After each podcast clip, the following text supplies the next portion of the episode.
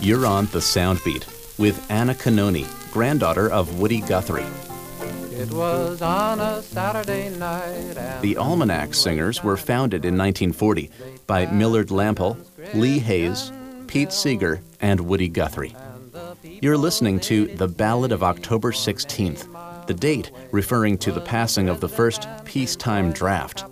The record didn't exactly give FDR a ringing endorsement, but it had barely hit stores in 1941 when Germany invaded the USSR. Not exactly a great time to be ragging on the president. He said, I hate war, and so does Eleanor. But we won't be safe till everybody's dead. The four would later be blacklisted, which may have inadvertently led to the popularity of Woody's best known tune. Pete Seeger was blacklisted during the McCarthy era, and he had gone from being a hit with the Weavers to not be able to perform on radio, on stage, on TV, anywhere. Completely blacklisted as a performer.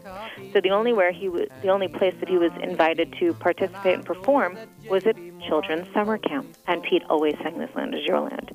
Sign up for our free podcast at iTunes or just listen in at soundbeat.org. Soundbeat is produced at the Belfer Audio Archive, Syracuse University Library. I'm Brett Barry.